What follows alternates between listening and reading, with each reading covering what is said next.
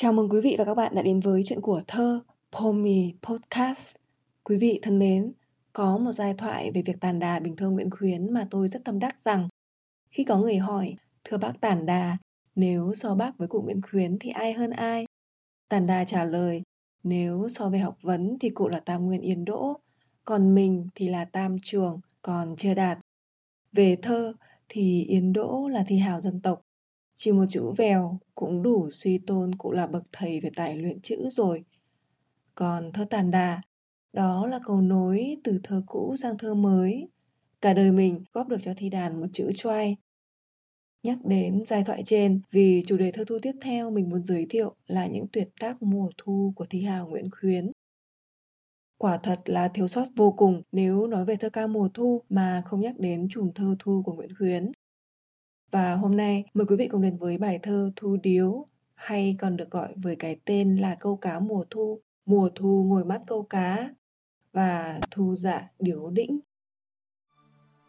Ao thu lạnh lẽo nước trong veo, một chiếc thuyền câu bé tẻo teo.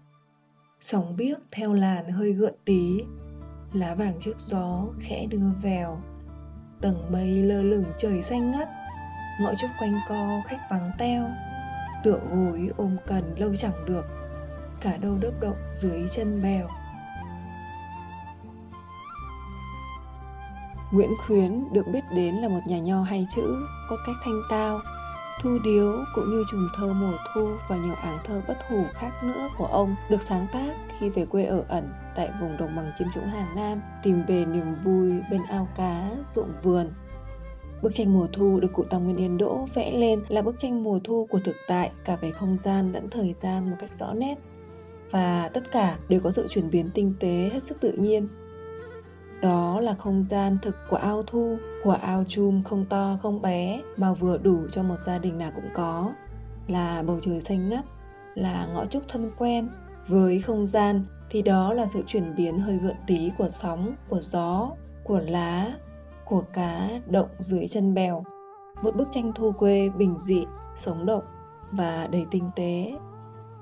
Bài thơ thất ngôn đường luật có 8 câu thì hai câu được tạo thành một ý và điều đặc biệt là ở câu nào cũng có sự xuất hiện của vần eo, được gieo một cách điêu luyện đến hiển nhiên, khiến người đọc chỉ biết trầm trồ, thán phục. Áo thu lạnh lẽo, nước trong veo, một chiếc thuyền câu bé tẻo teo. Những nhà nho ở ẩn lánh đời thì sự tiêu dao có gì khác? Nếu không phải là thưởng trà, uống rượu làm thơ, là câu cá, đọc sách, nhưng những thú tiêu dao ấy của họ cũng thật khác người. Đó là cả một cốt cách, là một nhân cách lớn. Và hôm nay, nguyễn khuyến câu cá. Nhưng đâu phải chỉ câu cá, ông dường như đang mượn cớ câu cá và vịnh cảnh làm thơ để giải bày tâm trạng mình đó chứ. Bởi thế mà vị thị nhân ấy mới nhận ra cái nét lạnh lẽo của ao thu cái vẻ bé tẻo teo của con thuyền câu. Nhiều người vẫn bảo đó là một hình ảnh lạnh lẽo, heo hút và vắng vẻ của mùa thu. Có phần đúng, riêng tôi lại nghĩ nó đầy sống động và thú vị. Ao thu lạnh lẽo là thế, nhưng nước thu trong veo thì có gì đẹp hơn thế? Chiếc thuyền câu bé tẻo teo, nhưng cách dùng từ, cách miêu tả của vị đại thi hào ấy đã trở nên thi vị hơn bao giờ hết.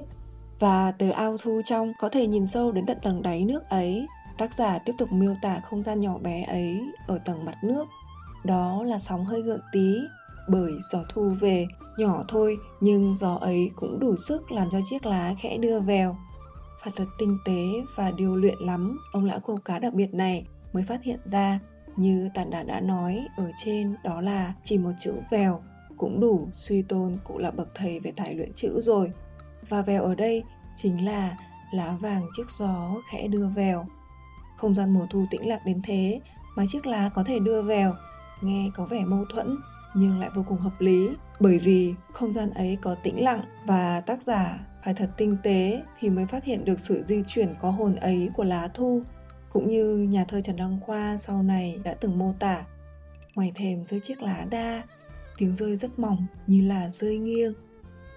Tưởng như không gian mùa thu được co lại với ao câu cá tĩnh lặng lạnh lẽo nhưng vẫn ở điểm ao thu, ở làn nước trong vắt và soi bóng đó, tác giả đã hướng tầm mắt mình lên trời cao và đó là một bầu trời thu ước lệ tượng trưng không thể khác của mùa thu. Mùa thu đã lặng đã vắng ở thiên nhiên vạn vật rồi, còn người thì sao? Có vẻ sự vắng vẻ tịch liêu càng hiện rõ khi chỉ có mình tác giả đang độc thoại vậy. Từ chiếc thuyền câu tẻo teo chỉ có ta ngồi câu, đến ngõ trúc quanh co cũng vắng khách thăm chơi, một điều phổ biến ở làng quê Bắc Bộ nơi ông. Hàng xóm, bạn bè, trẻ con ghé chơi là điều thường ngày, nhưng hôm nay thì vắng teo. Không còn là ngõ trúc trong bạn đến chơi nhà, mà là ngõ trúc vắng teo.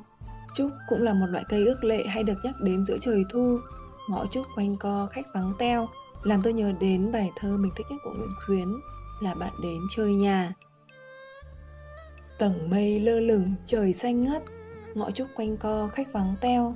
Trước cảnh mùa thu tĩnh lặng và nên thơ ấy, hay trước cảnh thế thời mà ông đang xa lánh đó, tác giả như thần thờ phiêu theo gió, mây nước, lá mà chẳng để ý rằng mình đang câu cá vậy. Câu cá mùa thu tự nhiên cũng hững hờ vậy đó. Câu mà dường như không câu, bởi vì đó chỉ là thú tiêu dao nơi cảnh nhàn, một mai một cuốc một cần câu, thơ thần giàu ai vui thú gì bởi thế mà Nguyễn Khuyến đã giật mình trở về với thực tại khi nghe tiếng cá đâu đó cắn mồi động đớp dưới chân bèo. Tựa gối ôm cần lâu chẳng được, cá đâu đớp động dưới chân bèo. Trong nhiều dị bản thì có bản chép là tựa gối buông cần lâu chẳng được, có bản chép là tựa gối ôm cần lâu chẳng được. Xét về hành động và ý nghĩa thì là những ý tứ khác nhau. Đi câu mà ôm cần thì là có chủ đích để câu cá còn đi câu mà buông cần thì chỉ là thả xuống đó thôi mà không để ý đến việc cá có cắn câu không, có câu được cá không. Dường như tựa gối, buông cần lâu chẳng được, thích hợp với bối cảnh và tâm thái của nhà thơ hơn. Nhưng tôi lại nghĩ khác, một người vẫn nặng tình với đời như Nguyễn Khuyến, một người yêu thiên nhiên, tinh tế đến điêu luyện về câu chữ, thì ôm hay buông đều đẹp và hợp cả. Tôi lại thích tựa gối ôm cần lâu chẳng được hơn bởi dù ông có chủ đích ông cần câu cá đó, nhưng tâm trí cũng đang phiêu du theo cảnh thu kia, chứ đâu cần phải câu được cá, vì cá đâu đớp động dưới chân bèo, ông cũng kệ đấy thôi.